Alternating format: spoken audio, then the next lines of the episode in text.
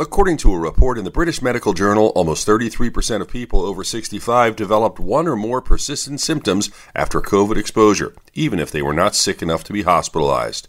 To put this in perspective, the risk is more than twice as high as those under 65. Scientists learned early on that people over 65 were at greater risk for hospitalization, but through what is called clinical observation studies, they're now looking at how people are doing weeks, months, and now years after COVID exposure. They also compared these people against those over 65 who did not get COVID, and those who had COVID were almost 25% more likely to suffer from problems like high blood pressure and fatigue. With your health, I'm Dr. Brian McDonough on 1010 Wins.